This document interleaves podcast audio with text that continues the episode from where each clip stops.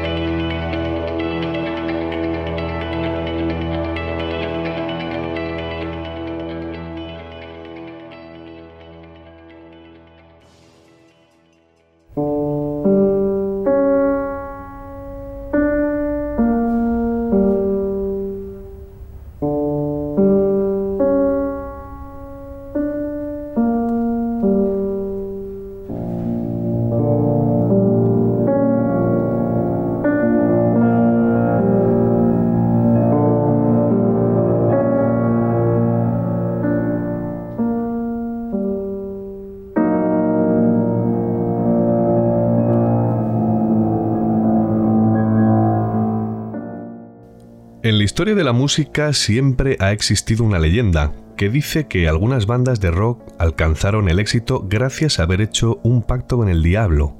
Y precisamente de eso vamos a hablar en el programa de hoy, de pactos con el diablo y del éxito de algunas bandas. Para ello vamos a hacer un viaje a través de la música en busca de aquellas bandas que fueron acusadas eh, de haber llegado tan lejos y sin prejuicios vamos a indagar en sus biografías, pero sobre todo en sus canciones, que es donde realmente se esconden las claves ocultas eh, de un compositor o de un grupo. Por descontado que vamos a hablar de aquellas canciones en las que se habla del diablo de forma explícita, pero también vamos a desvelar si es cierto eso de que algunos grupos escondieron en sus canciones mensajes grabados al revés, mensajes satánicos, con la intención de influir en la mente de sus fans. Les aseguro que ha habido un montón de bandas que han sido acusadas por grupos conservadores, sobre todo en Estados Unidos, de haber hecho esta práctica que se conoce como backmasking, esconder eh, mensajes al revés en sus discos, en sus canciones. Bueno, así va a ser la primera parte de esta luna de lobos y les aseguro que si se quedan con nosotros se van a llevar más de una sorpresa. Después de esta primera parte, en una segunda vamos a entrevistar al periodista musical J. Martínez Galeana, que ya estuvo en estos micrófonos eh, con nosotros para hablarnos del Club de los 27 allá por eh, el primer programa de Luna de Lobos. Bueno, pues eh, hemos querido contar con él de nuevo porque J. Martínez escribió un libro precisamente sobre este desconocido asunto del satanismo y el rock and roll. Así que con él vamos a descubrir algunos de los secretos que esconden las mejores bandas de todos los tiempos. Y ahora, sin más, comenzamos.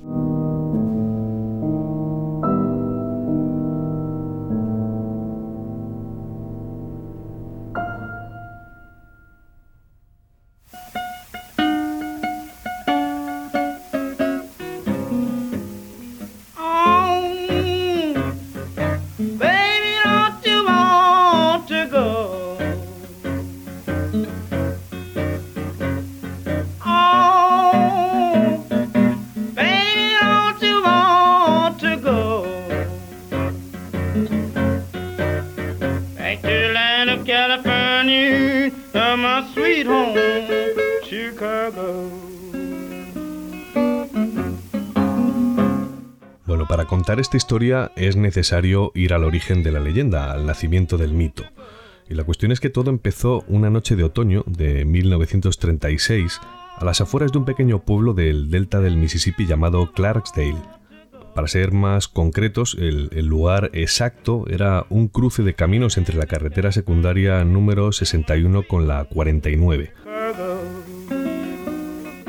Y la cuestión es que aquella noche un músico negro de poca fortuna y dudoso talento caminaba de vuelta a su casa después de haber dado un concierto en una de esas tabernas para negros del sur de Estados Unidos eh, de principios del siglo XX. Nuestro protagonista iba con su guitarra al hombro bajo la luz de una gran luna que iluminaba aquel polvoriento y solitario camino del delta.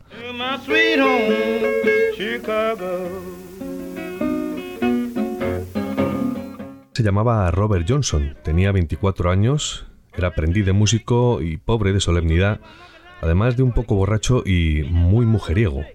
Y mientras caminaba hacia su casa no paraba de pensar en su desdichada vida, los mismos sentimientos y angustias que le asaltaban cada noche que solía ahogar en whisky o entre los brazos de una de esas mujeres a las que llaman de moral distraída. Ya eran casi las 12 de la noche, demasiado tarde para cruzarse con nadie, pero al llegar a una encrucijada en ese lugar que hemos mencionado a las afueras de Clarksdale, nuestro amigo Robert se dio cuenta de que había un hombre sentado sobre un tronco al borde del camino. Hola Robert, llegas tarde, te estaba esperando, le dijo, en voz alta. Era un hombre muy alto y delgado y su tez era aún más negra que la de cualquier negro del Delta. Al verle con la sorpresa, Robert tuvo un mal presentimiento y, lleno de temor, se arrodilló en mitad del cruce y se puso a rezar. Pero el hombre misterioso se acercó a él y le ordenó que se levantara. Acto seguido le empezó a hablar de su vida, de sus pesares y angustias, como si le estuviera leyendo la mente o le conociera desde siempre. La cuestión es que Robert le escuchaba en silencio sin saber muy bien qué hacer ni qué decir, hasta que de pronto aquel hombre le tomó por el brazo y le propuso un plan. Le habló de empezar una nueva vida llena de, whisky, de mujeres, de aplausos, una vida de abundancia, de noches de éxito, de fama y de dinero. Y bueno, un poco incrédulo, Robert le preguntó cómo demonios iba a conseguir eh, todo eso, ¿no? Con tu guitarra, le respondió aquel hombre, puedo enseñarte a tocar como nadie lo ha hecho hasta ahora. Y antes de que pudiera responderle, el misterioso personaje le arrebató la guitarra, la afinó y empezó a tocar arrancándole al instrumento un sonido como nunca antes había oído. Le dijo que si quería tocar como él solo tenía que aceptar el trato, y ese trato era entregar su alma a cambio. Y la leyenda cuenta que el joven y atribulado Robert aceptó sin pensárselo demasiado. No sabemos cómo terminó el encuentro de aquella noche de otoño. Lo cierto es que la leyenda no dice nada más, pero lo que sí que sabemos es que a partir de ese momento, la fama de Robert se extendió por todo el delta como la pólvora. Todo el mundo hablaba de su extraña e hipnótica forma de tocar la guitarra, incluso le ofrecieron un contrato discográfico del que consiguió grabar un par de discos. Pero la mala fortuna quiso que el joven Robert no pudiera disfrutar por mucho tiempo de aquel éxito sobrevenido tan deprisa, porque apenas dos años después murió envenenado. Al parecer, según sus biógrafos, un marido celoso, cuya mujer se acostaba con Robert, le metió veneno en su botella de whisky mientras bebía en la taberna donde acostumbraba ir cada noche. Y el pobre Robert murió cuatro días después tras una horrible agonía.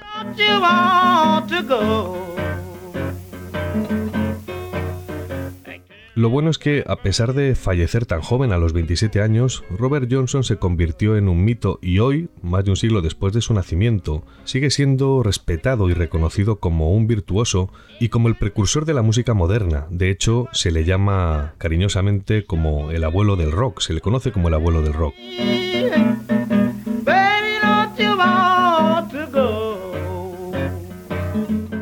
Y así fue como nació esta leyenda de hacer un pacto con el diablo para conseguir la fama a cambio de tu alma. Seguramente dirán que solo es eso, una leyenda, un cuento producto de la fantasía, pero detrás de toda leyenda déjeme que les diga que suele haber una clave real, o al menos un mensaje simbólico escondido, una enseñanza. Así que se me ocurre profundizar un poco más en esta historia, a ver si encontramos algo.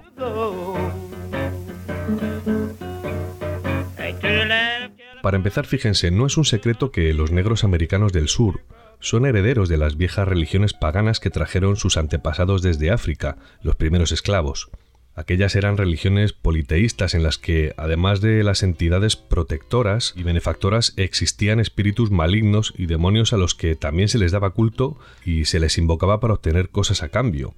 A menudo cosas materiales eh, sin demasiada importancia como, bueno, atraer el dinero, eh, la suerte en un negocio o la atención de un amor no correspondido, pero eran entidades con suficiente poder como para eh, desencadenar cosas de otra naturaleza más oscura, como por ejemplo propiciar la muerte de alguien.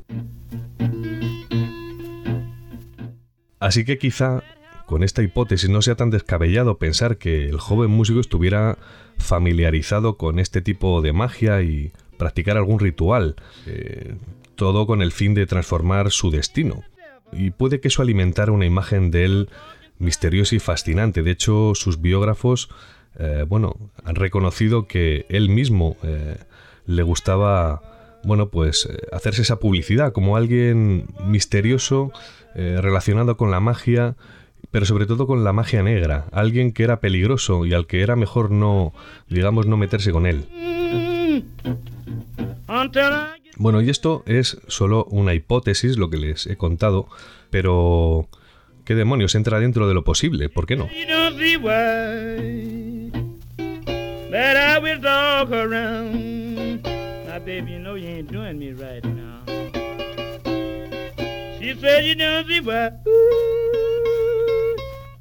De Robert Johnson no nos ha llegado ninguna entrevista ni más testimonio que las 29 canciones que dejó grabadas, por lo que si existe alguna clave escondida debería estar ahí en sus versos, incluso a la vista de todo el mundo. Así que vamos a investigar un poco a ver qué encontramos.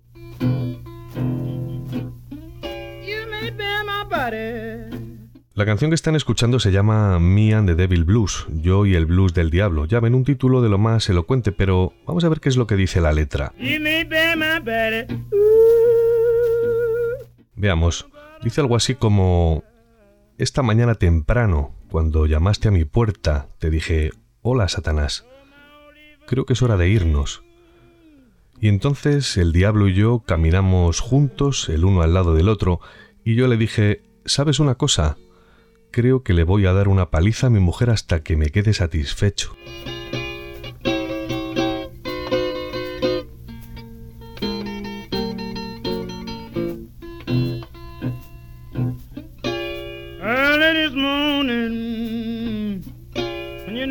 upon my dove.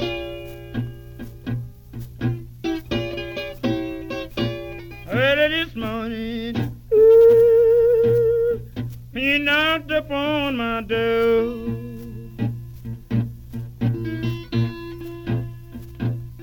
And I said, Hello, Satan, I believe it's time to go.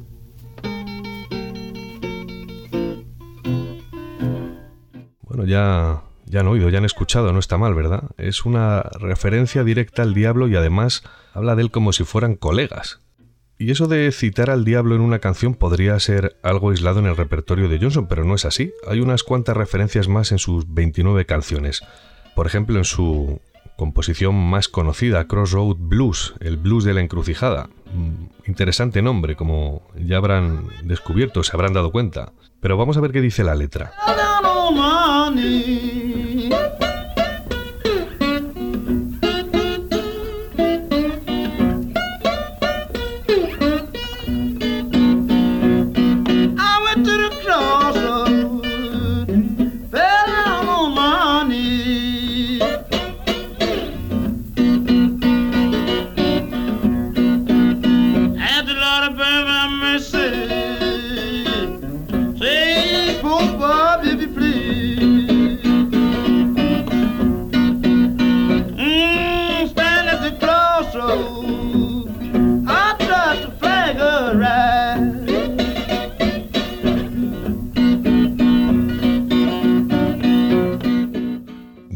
hasta la encrucijada y caí de rodillas. Entonces le dije al Señor, por favor tenga piedad y salve al pobre Bob. Aquí se está refiriendo a él como Robert, Bob. Y estaba allí parado en el cruce de caminos y traté de dar un paseo, y parecía como si nadie me conociera, todos pasaban de largo. El sol se está poniendo y la oscuridad me va a atrapar aquí. El chico oscuro me va a atrapar aquí. Vamos, chico oscuro, atrápame aquí.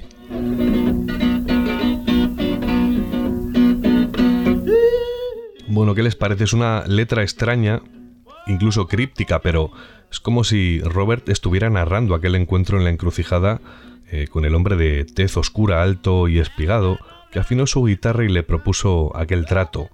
El chico oscuro, dice la letra, el que le va a atrapar en el cruce de caminos cuando caiga el sol. Incluso en la primera estrofa implora al Señor, con mayúscula, para que salve su alma. Curioso, pero esto me da que pensar porque ¿y si hubiera sido esta canción la que inspiró la leyenda y no al revés? En cualquier caso, resulta llamativo que la acción de esta historia, de esta leyenda, se desarrolle en un cruce de caminos, porque todas las tradiciones señalan eh, a las encrucijadas como el lugar donde habitan los espíritus o donde te los puedes encontrar. Por ejemplo, en el norte de España tenemos el mito de la Santa Compaña. La tradición dice que son ánimas que pueden atrapar tu alma y llevarte con ellas, con esa procesión. Por eso en Galicia, en muchas encrucijadas, eh, hay cruces de piedra, cruceiros, como se llaman allí, que están puestos para conjurar esos lugares y sobre todo para proteger a los caminantes eh, de cualquier encuentro que pudieran tener en los cruces de caminos con esta procesión de ánimas errantes. Así que como vemos el simbolismo es universal, es diríamos un arquetipo.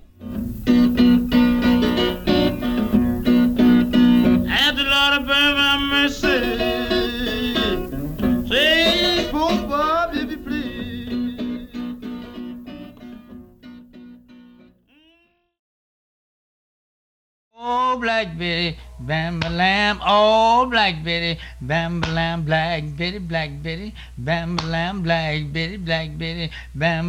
jump bam jump bam oh. Bueno, ahora vamos a ir un poco más allá y vamos a analizar el contexto social en el que vivía Robert Johnson. Hay que destacar que eran tiempos en los que el Ku Klux Klan campaba a sus anchas linchando o directamente colgando a los negros de, los árboles, solo por eso, por ser negros y además con total impunidad, no podían defenderse ni había juicios, mucho menos justos, ¿no? Como digo, eran tiempos de auténtico odio racial desatado en los que los blancos jamás se mezclaban con los negros salvo para usarles como mano de obra esclava a su servicio en las eh, grandes extensiones de algodonales, ¿no? De esos campos que tenemos eh, en la retina del sur de Estados Unidos, el delta, sobre todo del Mississippi. Y en este contexto nació y floreció el blues, inspirado en las raíces de la música popular negra venida de África. El blues era la música de los negros, era el sonido de las cantinas de negros repartidas a lo largo del Mississippi, y aquel sonido y su mensaje eran como un bálsamo frente a tanta marginación e injusticia racial, un bálsamo para ellos, para los negros. Ese sonido del delta les ayudaba a evadirse cada noche de su triste realidad de esclavos al servicio de su amo blanco, en esos campos de algodón. Y aquellas canciones eran toda una liberación. Imaginen las danzas rituales africanas con sus tambores y los bailes desatados hasta alcanzar el paroxismo. Y ahora súmenle la influencia del alcohol y tendremos la perfecta evasión, ¿no? Esa escapatoria necesaria para poder soportar los días en unas condiciones en las que uno, eh, bueno, es un esclavo, ¿no? Y la cuestión es que en aquellas cantinas segregadas, eh, los negros sentían que, aunque sus vidas pertenecieran al amo blanco, sus almas no, seguían siendo libres. Como podrán imaginar, ningún blanco se atrevía a pisar aquellas cantinas, pero no solo por el odio racial, sino por miedo. De hecho, aquella era una sociedad tan religiosa y conservadora que tenía miedo de la sensualidad de aquellos bailes, de la incitación constante al pecado y ese promiscuo magnetismo en las letras, ¿no? Y es que para los blancos de aquella sociedad, los negros eran como animales salvajes, y el blues la música del diablo.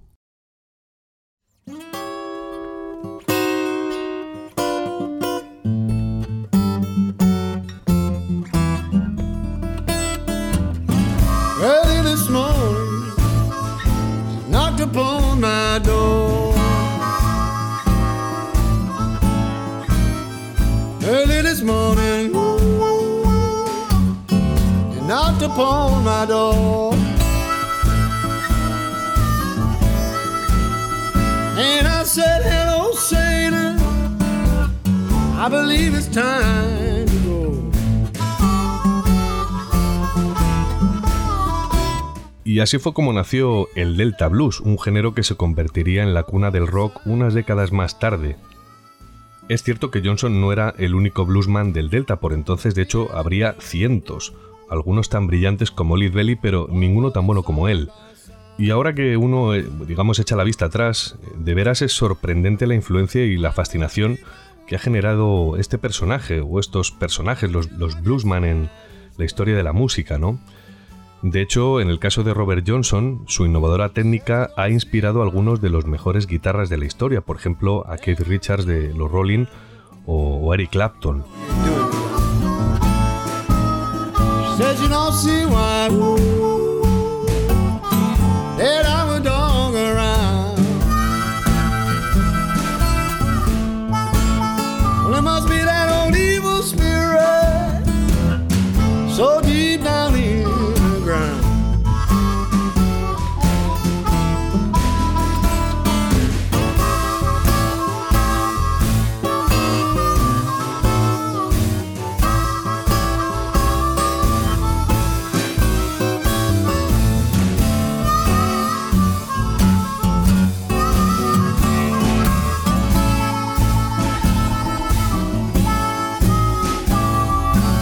Y como decíamos, así nació el rock moderno, el rock que conocemos, el que hemos vivido sobre todo en esta segunda mitad del siglo XX.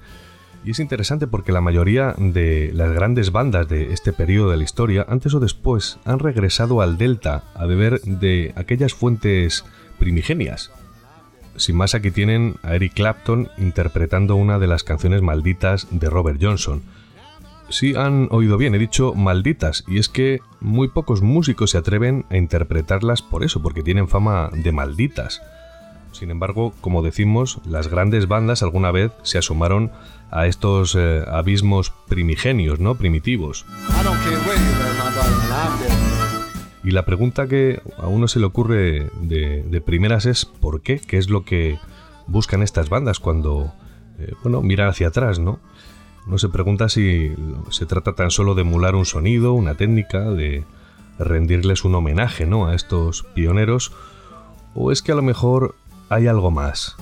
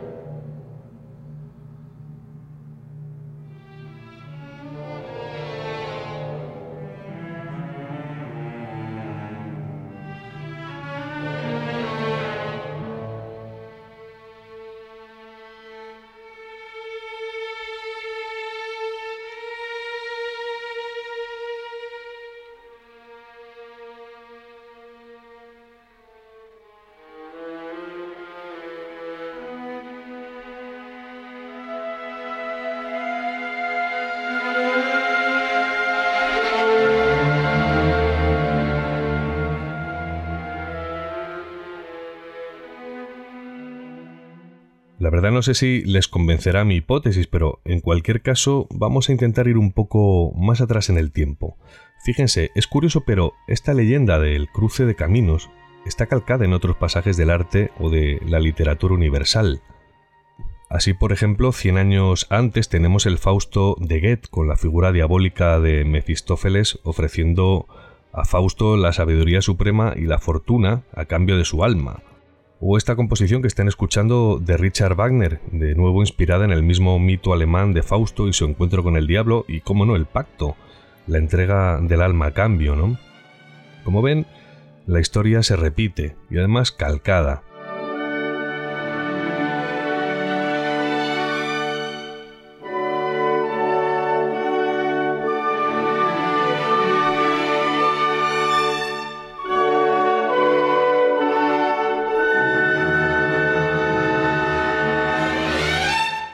Y ciertamente podríamos ir mucho más atrás en el tiempo, podríamos eh, indagar, como no, en la Biblia, eh, que está repleta de pasajes similares, pero este es un programa de rock y lo que vamos a hacer ahora es viajar hasta 1970. Acompáñeme.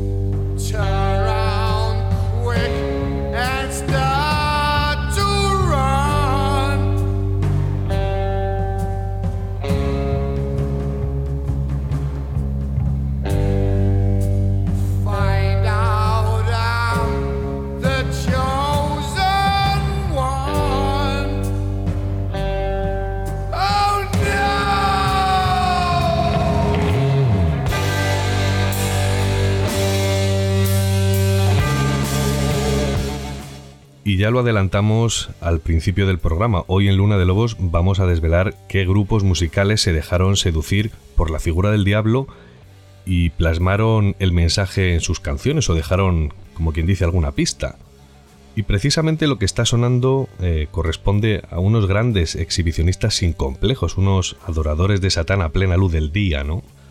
Estamos hablando de Black Sabbath y de su carismático y controvertido líder Ozzy Osbourne. Fíjense, para empezar, solo el nombre del grupo ya es una auténtica declaración de intenciones, porque el Sabbath es la celebración pagana que hacían las brujas medievales en el bosque. Luego, en el nombre Black Sabbath, eh, Black significa negro, y es una clara alusión a la práctica oscura de la magia ceremonial, la magia negra. Pero el nombre es lo de menos cuando te rodeas de una estética siniestra y las portadas de tus discos, así como las letras, están plagados de mensajes tenebrosos.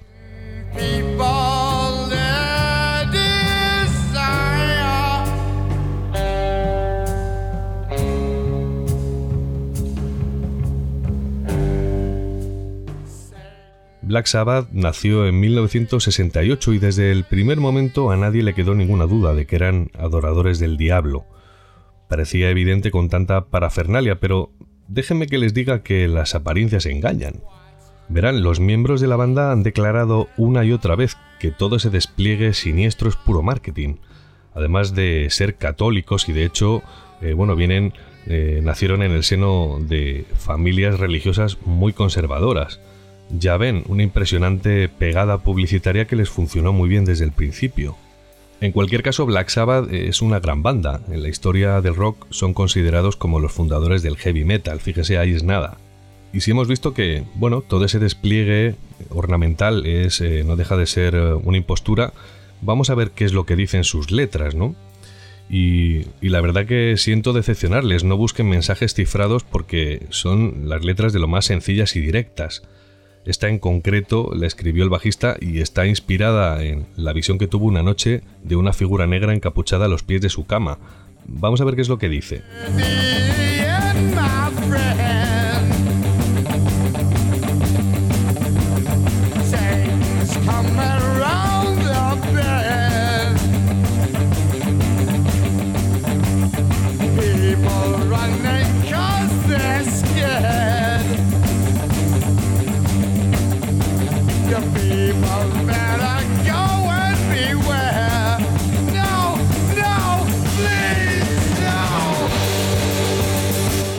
Dice, una gran figura negra con ojos de fuego, diciéndole a la gente sus deseos. Satanás está allí sentado y está sonriendo. Mire esas llamas cada vez más altas. Uno, por favor, Dios, ayúdame. ¿Es este el final, amigo mío?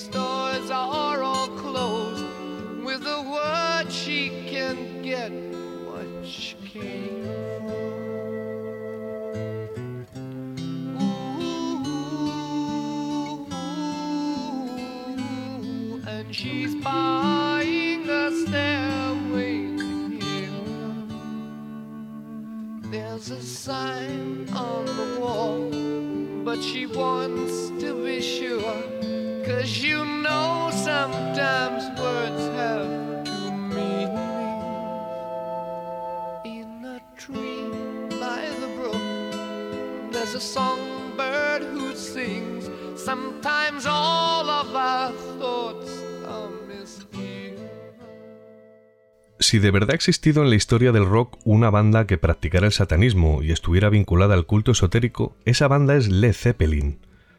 Aunque en realidad sería más correcto señalar a su líder, compositor y guitarrista, el gran Jimmy Page, porque él era el que arrastraba al resto de la banda.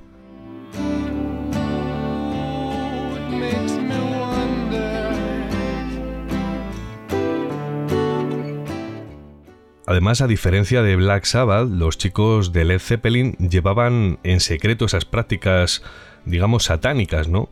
Aunque eso sí, se permitían la licencia de esconder mensajes y dejar las claves eh, esotéricas eh, diseminadas por todas partes, no solo en las canciones, sino también en los libretos. Ya hablaremos de todo eso. Pero esto no es ni mucho menos eh, un juego de acertijos. Eh, quiero decir, para detectar estas claves, por ejemplo en los libretos, en el del álbum cuarto, por ejemplo, bueno, pues hay que ser un iniciado o de lo contrario, eh, lo más probable es que pasen desapercibidas aunque las tengas delante de los ojos, ¿no?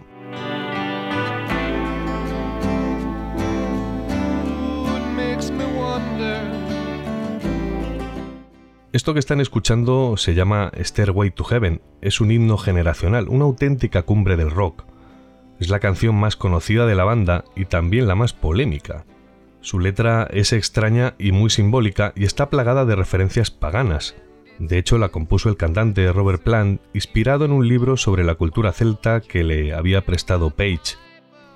Aunque los miembros del Led lo llevaban en secreto, como decíamos, y no se prodigaban ni tampoco hacían ningún tipo de ostentación, la realidad es que desde el principio fueron acusados eh, de practicar el satanismo y de dar culto al diablo. Y lo cierto es que no eran habladurías, quiero decir, en este caso la prensa sensacionalista británica no andaba desencaminada, aunque eso sí, eh, a estos periodistas de investigación de tabloides sensacionalistas les costaba mucho encontrar las pruebas para demostrarlo, las pruebas que les incriminaran. De hecho, Jimmy Page en las entrevistas jugaba un papel más que ambiguo cada vez que le preguntaban acerca de ese presunto pacto con el diablo que había hecho toda la banda para lograr el éxito, ¿no? Además, en todos estos años ningún miembro de la banda eh, lo ha reconocido jamás, ni entonces cuando se les preguntaba, ni en décadas contestando una y otra vez a la misma pregunta, ¿no?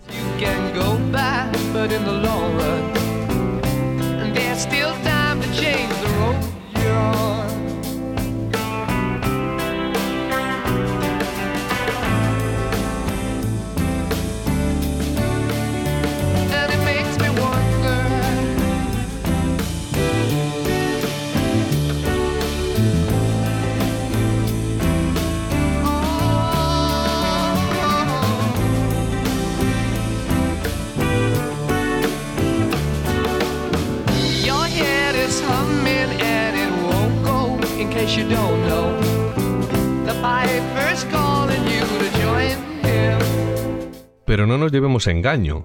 Hoy día está absolutamente demostrado que Jimmy Page practicaba rituales satánicos inspirados en la doctrina de un personaje llamado Aleister Crowley, el gran mago negro y satanista del siglo XX. Su obsesión por eh, este personaje, por Aleister Crowley, llegó a tal extremo que pagó una fortuna por hacerse, fíjense, con su vieja mansión a orillas del lago Ness, muy cerquita de Inverness. Eh, ese lugar se llama, bueno, esa casa, esa mansión se llama Boleskin House. Y resulta que, según declararon algunos trabajadores de la mansión, el personal de servicio, Jimmy había convertido desde el principio aquella casa en una suerte de templo ritual en el que además sucedían cosas extrañas. Tal es así que los trabajadores se daban de baja alegando haber sentido presencias o haber sido testigos de algún fenómeno paranormal.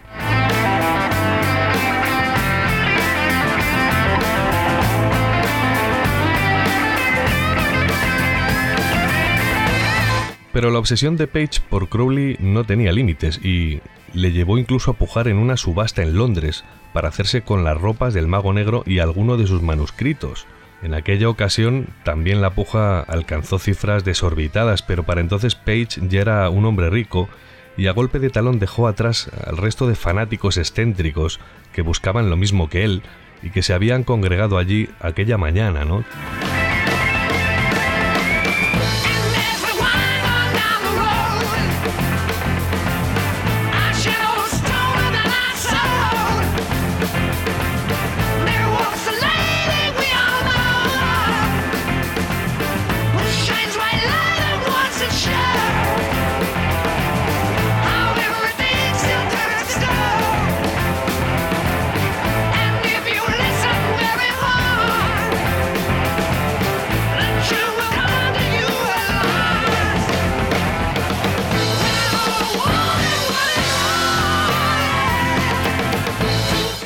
Pero resulta que si bien al principio los miembros de la banda de Led Zeppelin participaban sin rechistar en los rituales que organizaba Page, la verdad es que llegó un momento en el que se cansaron, eh, o a lo mejor perdieron el interés, o porque no, quizá les dio miedo.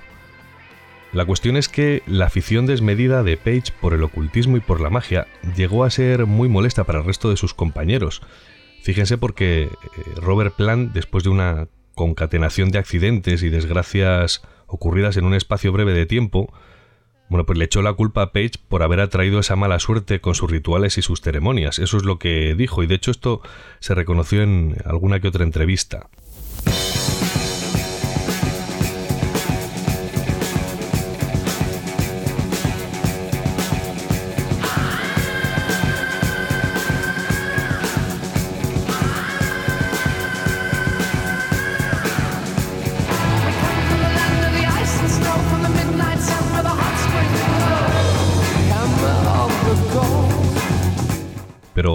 Más allá de todos estos hechos verificados de los que les hemos hablado, ¿llegaron a dejar alguna pista en sus canciones? Bueno, pues verán, hay una leyenda muy extendida que afirma que Led Zeppelin escondió infinidad de mensajes satánicos en sus discos, voces grabadas al revés que se escuchaban al reproducir el vinilo en sentido inverso, manipulando el plato del tocadiscos. Eso es lo que se dijo, ¿no?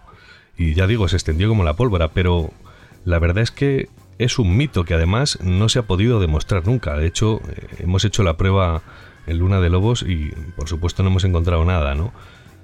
Pero fíjense, no obstante, eso no significa que otras bandas sí lo hayan hecho. Eh, esta técnica se la conoce en inglés como backmasking Y bueno, ya les adelanto que a pesar de que haya mucho de mito en todo esto del backmasking, bueno, pues eh, efectivamente, como les digo, hemos encontrado un mensaje real oculto en una canción y se lo vamos a ofrecer un poquito más adelante.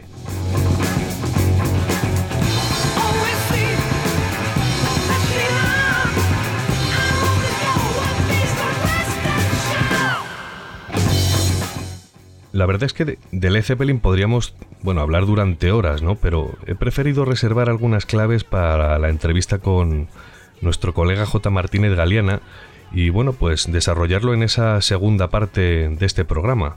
Así que vamos a seguir adelante por este recorrido a lo largo de la historia de la música.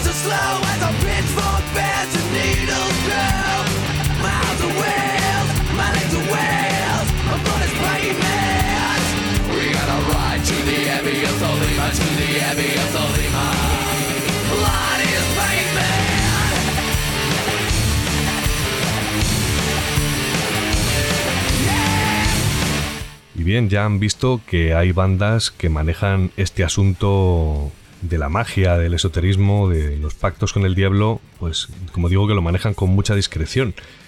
Pero luego hay otros artistas que son la cara opuesta y que no tienen ningún reparo en reconocer eh, su amor por el diablo, ¿no?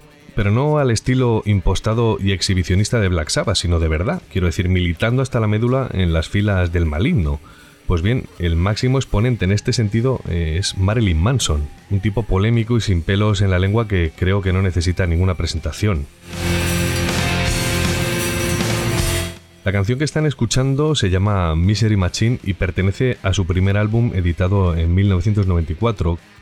Es muy probable que haya pasado inadvertido para todo el mundo, incluso para sus mayores fans, pero en esta canción hay una pista clarísima de la vinculación de Manson con los satanistas y en concreto con el credo de Aleister Crowley, la religión de Telema. Recuerdan la obsesión de Jimmy Page, ¿verdad? Bueno, pues aquí vuelve a aparecer la influencia del mago negro. Como les digo, la clave está a la vista, en el estribillo. Se trata de una frase que se repite constantemente. Dice así, vamos a dar una vuelta a la abadía de Telema. Vamos a darnos, vamos a dar una vuelta a la abadía de Telema, dice, ¿no?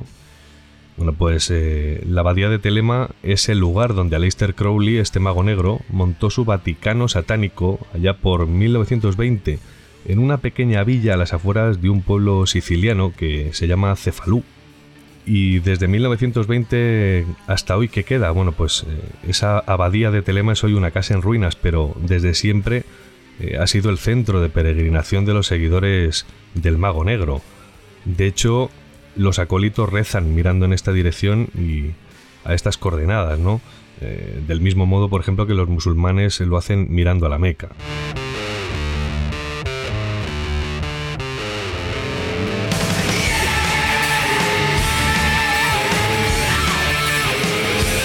A día de hoy se sabe, casi con total certeza, que a la abadía de Telema, a esta casa en ruinas, han peregrinado a lo largo de los años personajes como Jimmy Page, eh, que le hemos hablado, de Led Zeppelin, que lo hizo en los años 70 y lo reconoció.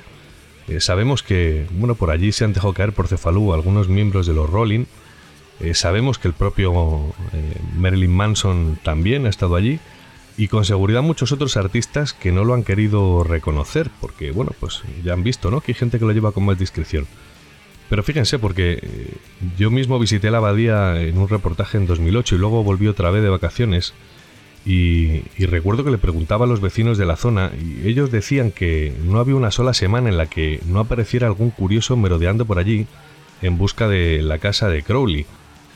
Bueno, la cuestión es que, como les decía, visité la abadía un par de veces y he de reconocer que cuando entras en la casa, saltas a través de una ventana, eh, es absolutamente evidente y te das cuenta rápidamente de que allí se practican ritos satánicos.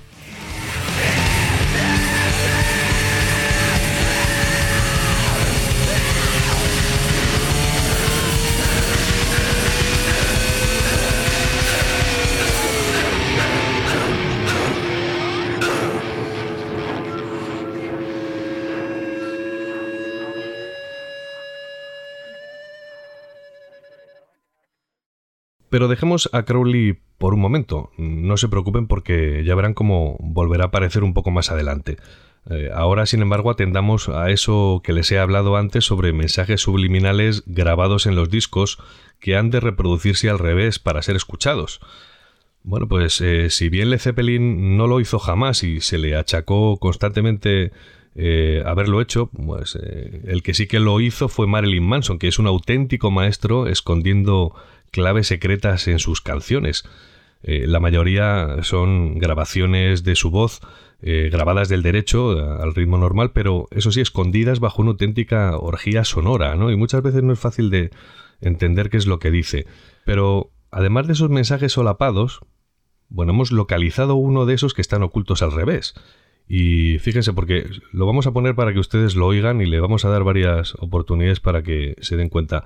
El tema en donde aparece este mensaje se llama Tourniquet y es del disco Antichrist Superstar, el Anticristo Superstar, menudo nombrecito como... Bueno, para escucharlo primero vamos a pasar la canción del derecho a su velocidad normal y luego la vamos a pasar al revés. Así que sin más, así suena del derecho.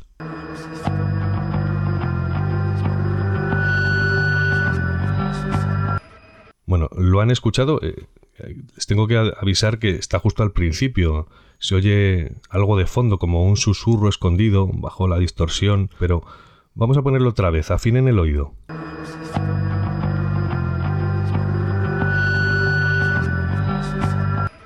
Seguro que ahora sí se han dado cuenta. Bueno, pues Vamos a pasarla del revés y les recomiendo que suban el volumen porque no es tan fácil de escuchar, pero sobre todo fíjense en ese segundo plano en el que hay un susurro de voz. Vamos allá.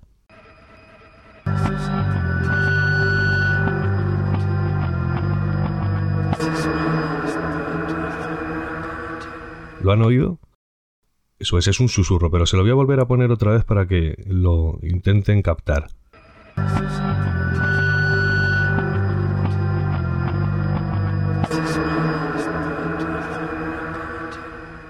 Bueno, ¿qué les parece? El mensaje dice literalmente en inglés This is my lowest point of vulnerability, que traducido viene a ser algo así como que este es mi momento más bajo de vulnerabilidad. Ya ven, tampoco es que sea nada del otro mundo ni una gran revelación del artista, y mucho menos un mensaje satánico pernicioso, ¿no? Como acostumbraban a señalar los, los detractores de Manson, que son muchos.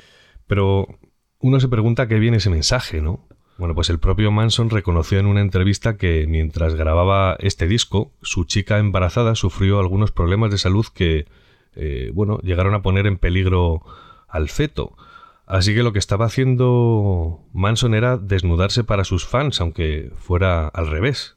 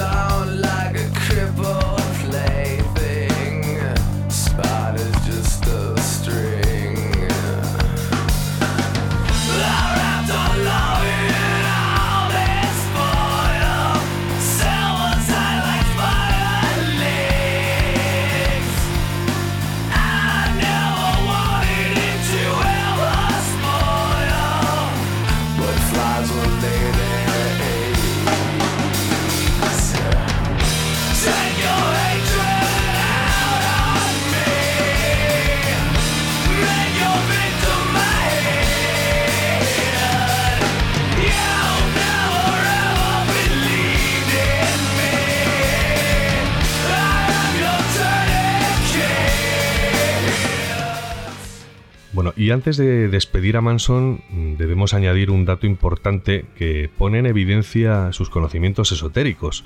Y es que hace unos años diseñó su propia baraja del tarot, como lo oyen, su propia baraja del tarot, eh, en un auténtico alarde de sabiduría hermética que, bueno, lo sitúa a un nivel muy elevado de iniciación.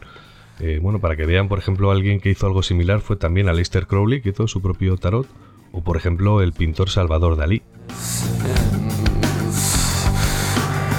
Nana.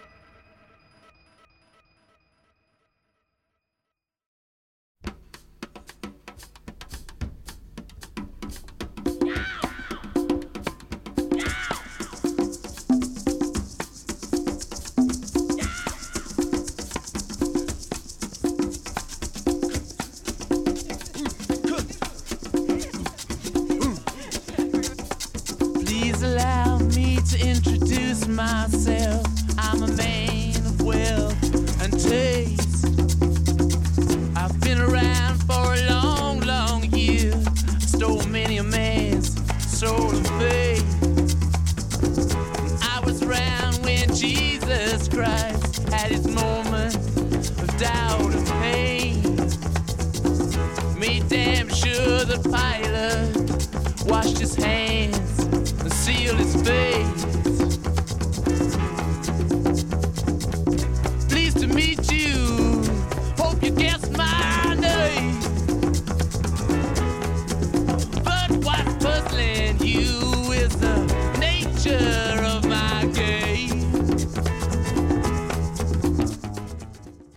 Nadie mejor que sus satánicas majestades para ilustrar este programa sobre pactos con el diablo y estrellas del rock, ¿no les parece?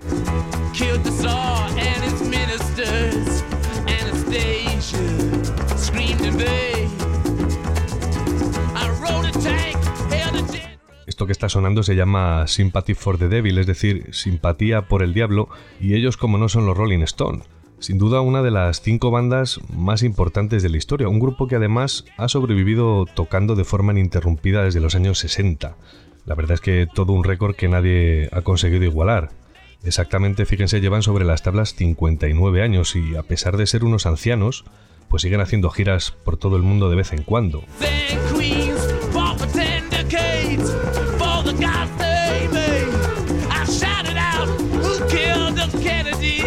No sé si han estado alguna vez en un concierto de los Rolling, pero eh, yo estuve una vez y eh, les tengo que confesar que al ver a Mick Jagger sobre el escenario bailando sin parar durante dos horas, pues uno se plantea seriamente si no será verdad eso de que hicieron un pacto con el diablo, ¿no? Porque eh, la realidad es que Jagger tiene 77 años y se mueve como si tuviera 20, además parece incombustible.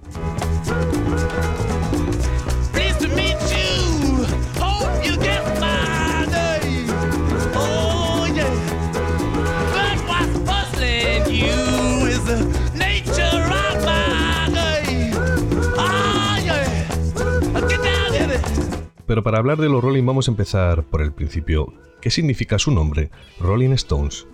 Bueno, la traducción literal eh, viene a ser algo así como las eh, rocas, las piedras rodantes. Pero en realidad esta expresión es una frase hecha en inglés que sirve para definir a alguien que es un culo inquieto, un bala perdida. Así que como ven, eh, los muchachos iban de frente desde el principio, ¿no? ¿Y de dónde viene el nombre? Pues eh, el nombre lo tomaron prestado de una canción del mítico bluesman Muddy Waters, titulada así Rolling Stone. Para que vean que en esta historia nada es casual, apuntar que Waters nació en el delta del Mississippi a principios del siglo pasado y como ven, una vez más aparece la alargada sombra del Delta Blues.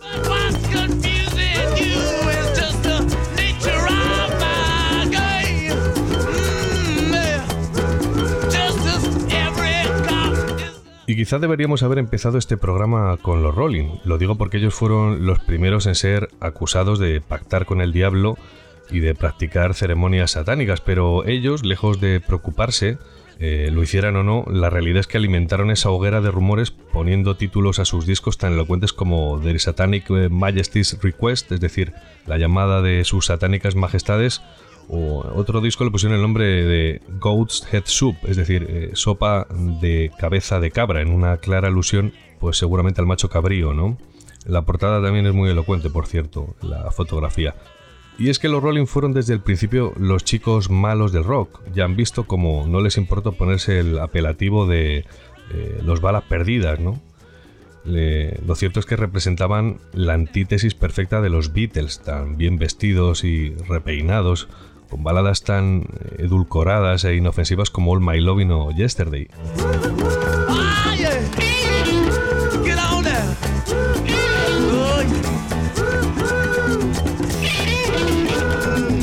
Y mientras los Beatles cantaban, ya digo, estas eh, baladitas, los Rolling cantaban a la decadencia, a los vicios, a los bajos fondos y además, eh, fíjense, se comportaban de forma insolente y provocadora en todas las entrevistas demostrándole a la prensa que no le tenían ningún miedo a nada ni a nadie.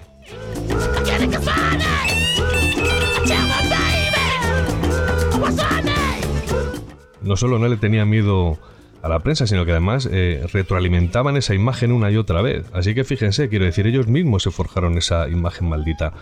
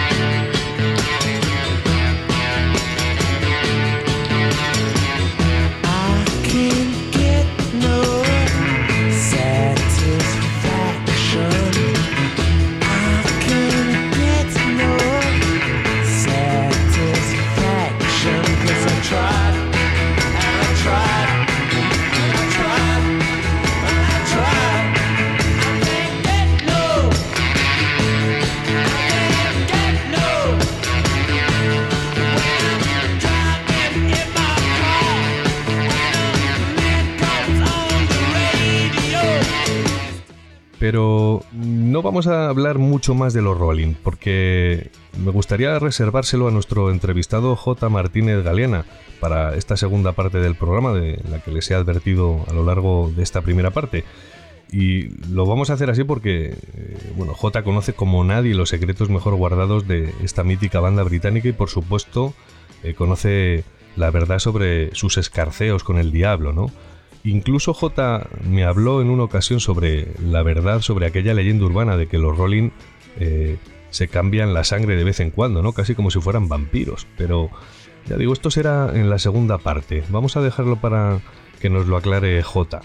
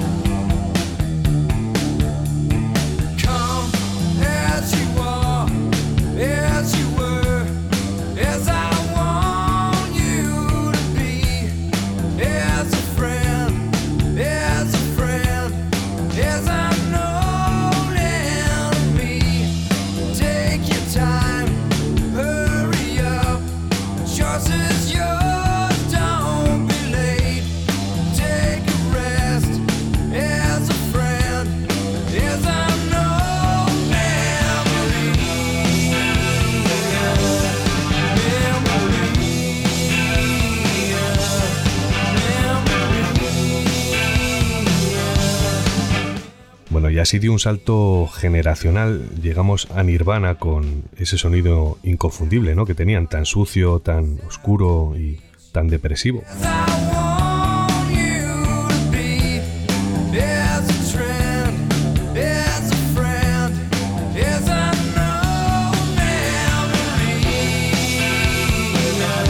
La verdad es que Nirvana eh, hay que reconocer que logró algo extraordinario y es que con ellos nació el último gran subgénero musical de la historia del rock, que es el grunge. Aunque eso sí, con el permiso, eh, por supuesto, de Pearl Jam o Alice in Chains, que llegaron un poco antes que ellos, pero fue Nirvana la que, eh, bueno, agarró la oportunidad por los pelos y se convirtió, bueno, muy deprisa en un auténtico fenómeno de masas que además dio la vuelta al mundo. Por desgracia, el éxito fue tan repentino y meteórico como fugaz, y es que cinco años después Cobain se quitó la vida y el fenómeno se apagó con él. Como curiosidad decir que, Kurt Cobain es uno de los miembros del Club de los 27, precisamente el selecto club que inauguró Robert Johnson, por el cual eh, bueno, pues algunos artistas fallecen a esa edad, es el club maldito ¿no? dentro del rock, dentro de la música. Como ya hemos hecho con el resto de grupos, vamos a ver qué hay en las letras de Nirvana, ¿no? Al margen eh, de ese mensaje decadente y sórdido de sus poesías. Eh, me pregunto si Cobain dejó alguna pista que lo pudiera vincular con el satanismo, ¿no? O el esoterismo, algún rito iniciático. Y bueno, pues después de buscar mucho, la verdad es que en apariencia no, aunque sería extraño que un tipo tan depresivo y oscuro como él no hubiera flirteado con este asunto, que solo fuera de refilón.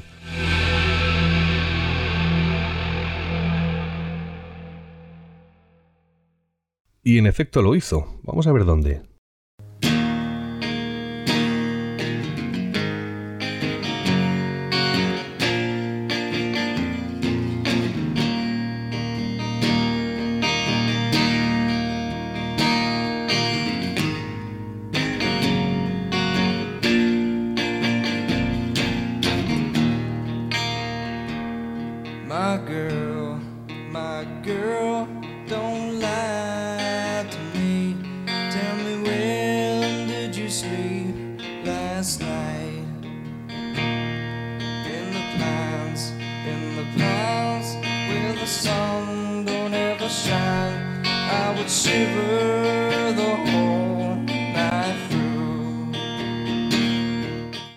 Esto que está sonando es la última canción del mítico disco Unplugged in New York, que fue eh, bueno, pues el último álbum de Nirvana que se grabó apenas unos meses antes de que Kurt se quitara la vida.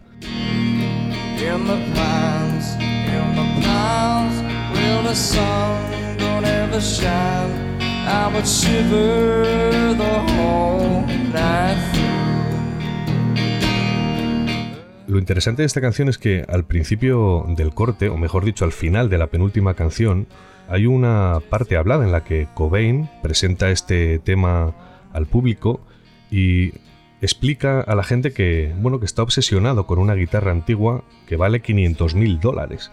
De hecho, hace una broma diciéndole a la gente que, eh, bueno, que a ver si su productor se da por aludido y se la compra, ¿no? Que es un hombre rico, ¿no? Y que digamos que está empeñado en hacerse con esa guitarra, ¿no? Pero vamos a ver de qué guitarra está hablando, quiero decir, ¿de quién era esa guitarra? Bueno, pues nada menos que era la guitarra de 12 cuerdas de Lead Belly, recuerdan, otro gran bluesman del Delta, además contemporáneo a, a Robert Johnson.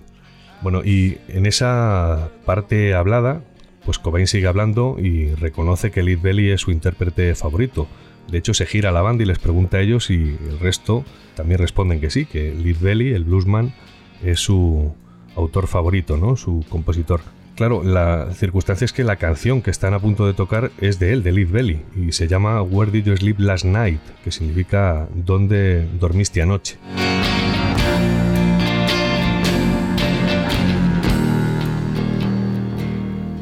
Y ahora es cuando le recuerdo esa superstición por la cual los músicos no se atreven a interpretar las canciones del Delta porque se cree que están malditas. No sé si se acuerdan, se lo había comentado antes, pero la cuestión es que Nirvana lo hizo. Nirvana se atrevió, ¿no? Al menos una vez con esta. Y arranca la canción y lo cierto es que suena tan honda y contundente en la voz de Cobain que parece estar presagiando su destino fatal. Pero bueno, vamos a ver qué es lo que dice la canción, ¿no? Eh, en la letra, por lo que hemos traducido, hay un chico, ¿no? Que le pregunta una y otra vez a su novia eh, dónde dormiste la pasada noche, ¿no? Es una, como pueden imaginar, una clara alusión a la infidelidad, ¿no? Eh, la chica contesta, ¿no? Y el resto de la letra es realmente sombrío, ¿no? Incluso parece una referencia constante a la muerte, como un pasaje de muerte, ¿no? Y de hecho al final eh, se narra la muerte violenta del novio en el desenlace de la canción y se dice que, bueno, pues del novio no se encuentra de su cadáver más que la cabeza bajo las ruedas de una camioneta. Así que como ven es una canción de lo más siniestra, pero en cualquier caso les dejo con la canción.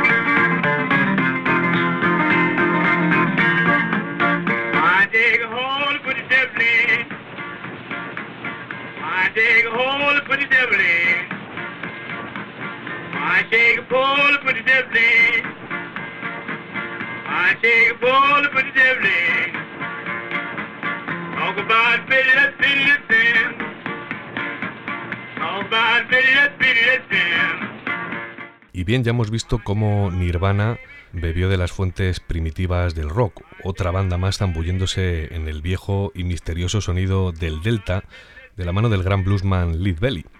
Pero, ¿acaso Lead Belly también pactó con el diablo? Vamos a ver qué dicen sus letras.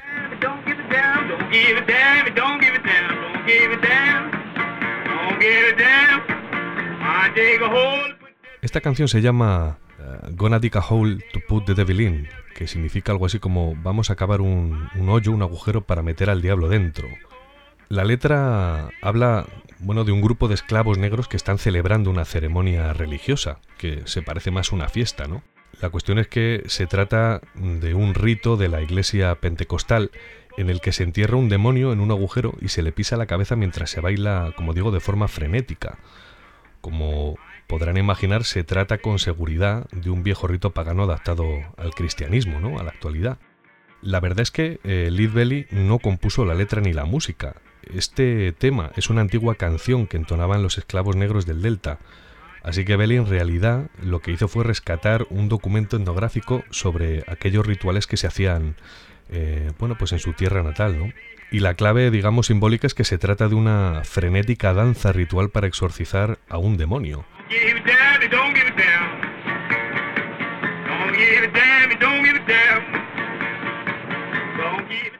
Así que como ven, el bueno de Lead Belly también se acerca a la figura del diablo como todo buen bluesman.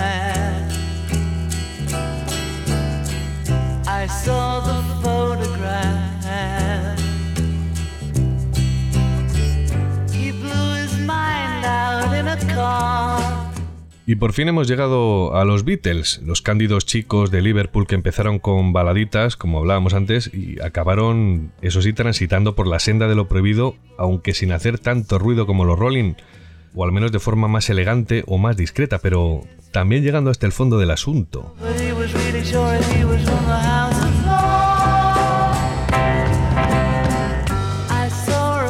Por si acaso quedaba alguna duda, en la portada del disco Sgt. Peppers, entre todos los personajes que aparecen apelotonados detrás de la banda, bueno, pues aquí no saben quién aparece, a quién incluyeron.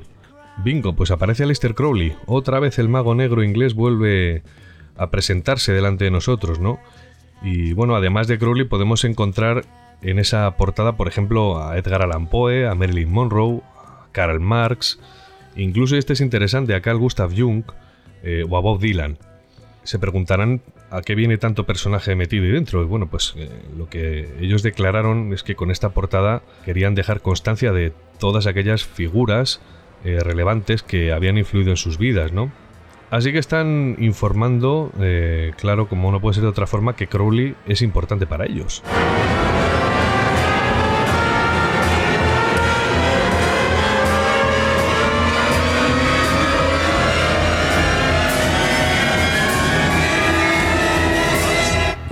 Pero no vamos a desvelar mucho más de los Beatles. También les voy a dejar con.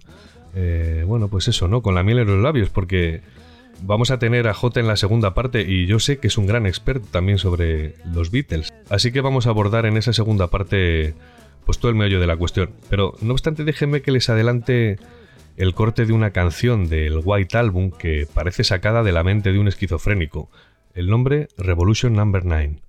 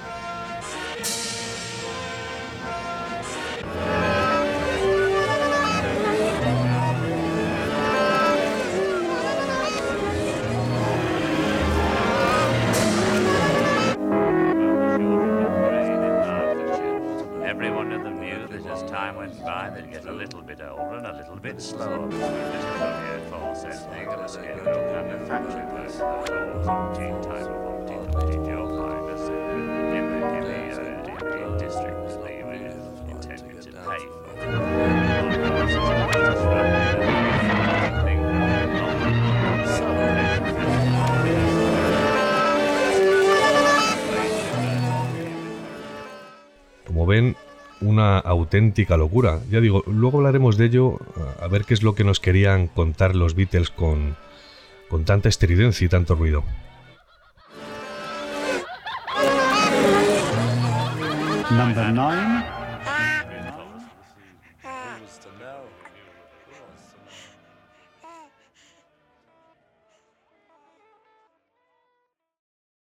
Durante todo el programa solo hemos hablado de bandas extranjeras y no hemos hecho ninguna referencia a grupos nacionales, grupos españoles.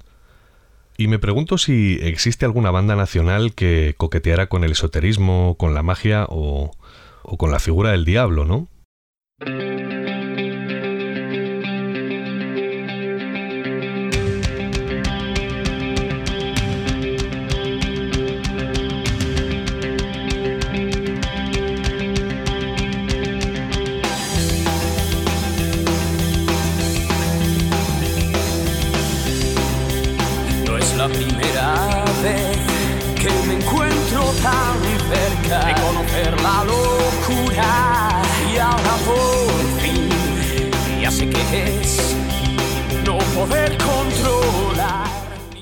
Bueno, pues ya lo ven, si la hay.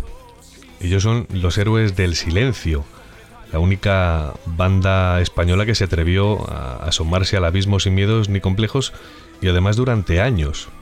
Y es que desde el principio esta banda de Zaragoza, liderada por Enrique Bumburi, fue mucho más allá que el resto de sus compañeros generacionales. Olvidando mentir en otro nivel, no querer recordar ni siquiera al pasado que sientes que está. Si uno rebusca en las letras de héroes, se da cuenta de que hay constantes alusiones simbólicas o citas, bueno, pues eh, bastante explícitas al consumo de drogas, sobre todo las drogas psicodélicas. Es más, incluso se, llega a, se llegan a describir eh, los viajes que producen estas drogas psicodélicas, ¿no? Así, por ejemplo, en la canción que están escuchando, que se llama Hechizo, es más que evidente que el protagonista está bajo los efectos de una sustancia muy potente y a lo largo de la canción, eh, bueno, se va narrando qué es lo que le sucede, ¿no? Y en esta misma línea de significado que tiene Hechizo, pues nos encontramos temas como el cuadro, el estanque o mar adentro, todos ellos auténticos viajes psicotrópicos narrados en verso.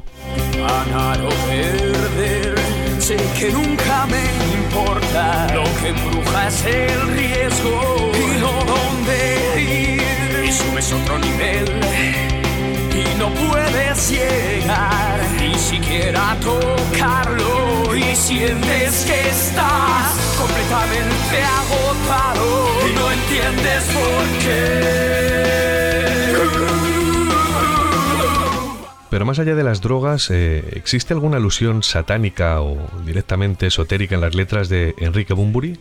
Bueno, pues eh, lo cierto es que son escasas o están muy bien escondidas, pero hay una cita clarísima y es eh, en la canción El Camino del Exceso de su disco El Espíritu del Vino, en donde se cita directamente a un personaje muy interesante, a William Blake, el polifacético esoterista e iniciado británico del siglo XIX. La misma canción más adelante se menciona una máxima iniciática que dice el camino del exceso es la fuente del saber, dice Bunbury, ¿no? Bueno, pues este concepto, por cierto, es eh, muy de Aleister Crowley y de su filosofía de telema.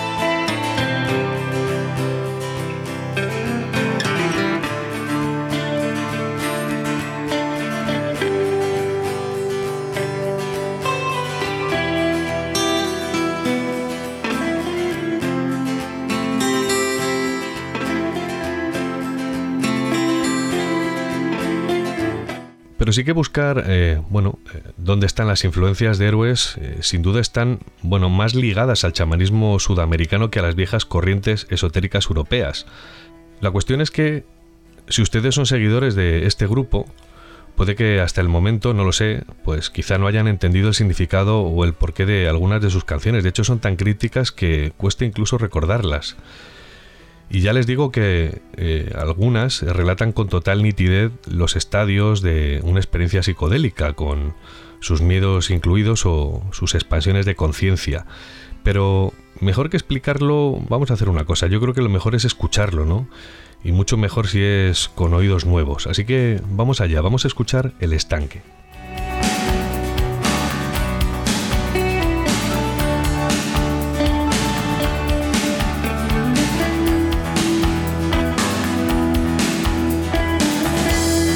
Leyes salvajes empañan mi huida.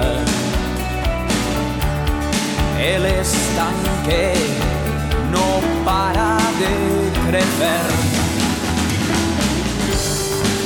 Tanto sube el nivel.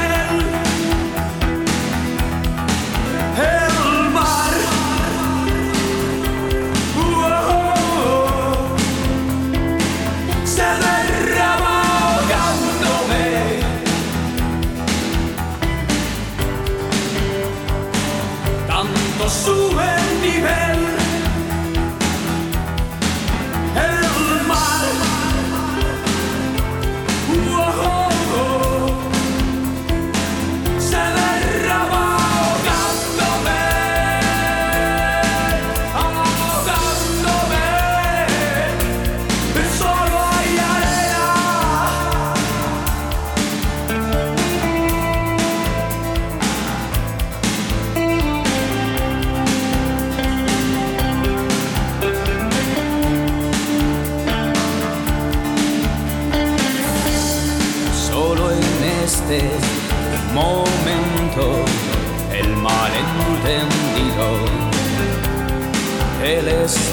Estanque. ¡Oh, el estanque! Tanto sube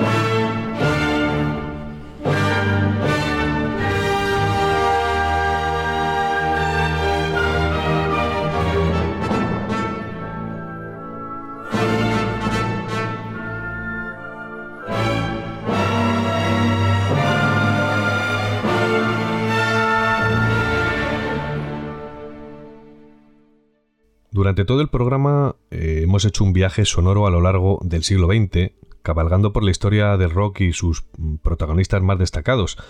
Es verdad que nos hemos dejado a muchas bandas y, bueno, podríamos terminar aquí, como digo, dejándonos fuera, pues bueno, algunos de los grandes grupos. Es verdad que no disponemos de todo el tiempo del mundo para hablar de este tema, pero no deberíamos irnos sin eh, tratar o hablar de uno de los géneros más importantes de, la historia de la música, y esa es eh, la música clásica.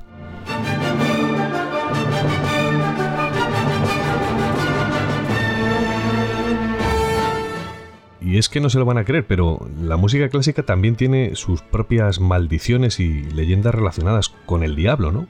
Verán, existe una creencia popular que asegura que ningún compositor vive para escribir su décima sinfonía.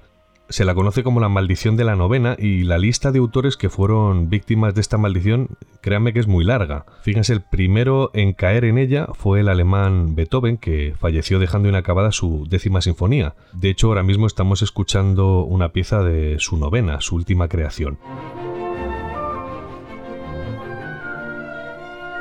La cuestión es que después de Beethoven otros compositores tropezaron con esa piedra.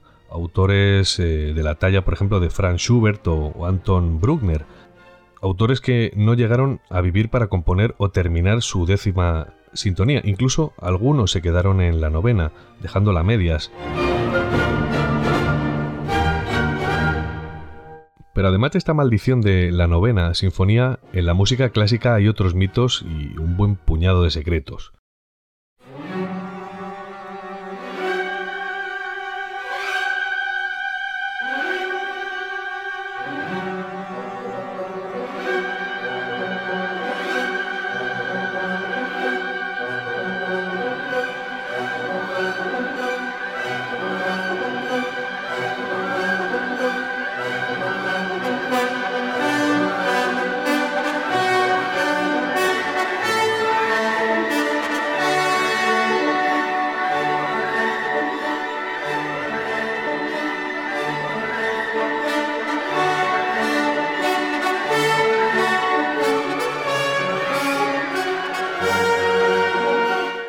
De hecho, para terminar, es de ley hacer una mención aparte y, por supuesto, muy destacada del gran compositor alemán Richard Wagner, al que ya mencionábamos al principio de este programa con, eh, bueno, por su ópera dedicada al mito de Fausto, ¿no?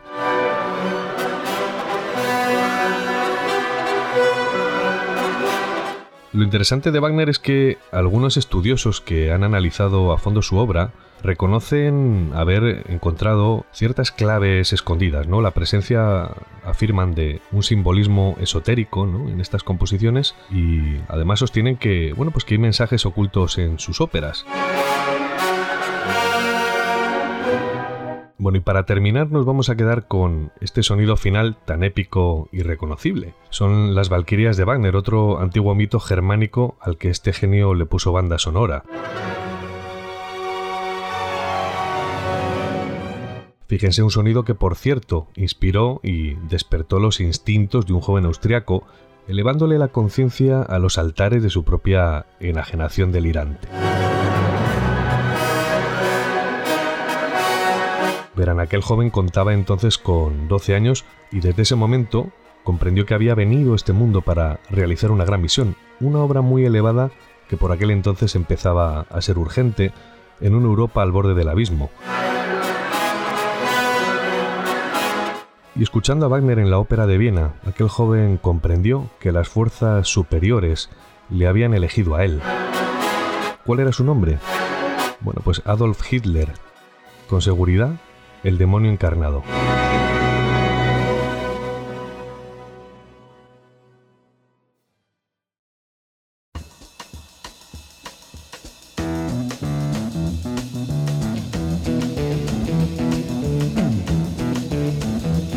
You know destroys the night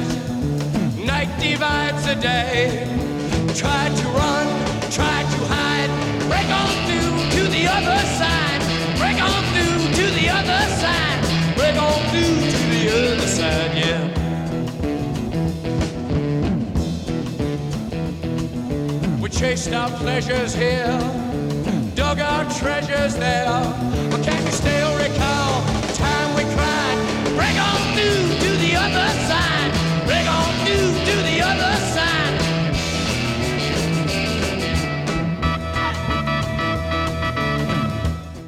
Y hasta aquí hemos llegado por hoy en este viaje musical que espero les haya sorprendido, ¿no?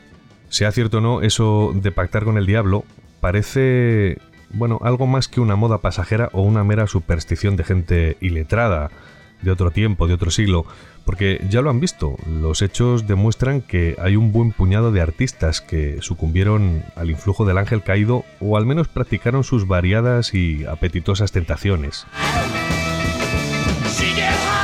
Y cuesta aceptar que toda esta historia sea cierta, pero tampoco me atrevería a descartarlo sin más, porque como dije al principio, eh, siempre hay algo real escondido detrás del mito, algo simbólico, pero normalmente de un gran valor. Y bueno, ahora sí que hemos llegado al final, pero todavía no nos marchamos porque en la segunda parte de este programa, como le hemos venido anunciando, vamos a entrevistar al periodista musical J. Martínez Galeana y vamos a profundizar aún más en la historia y la leyenda de algunos de estos grupos que se atrevieron a jugar con el lado oscuro de la vida. ¿Nos acompañan? Bueno, pues hasta dentro de un momento.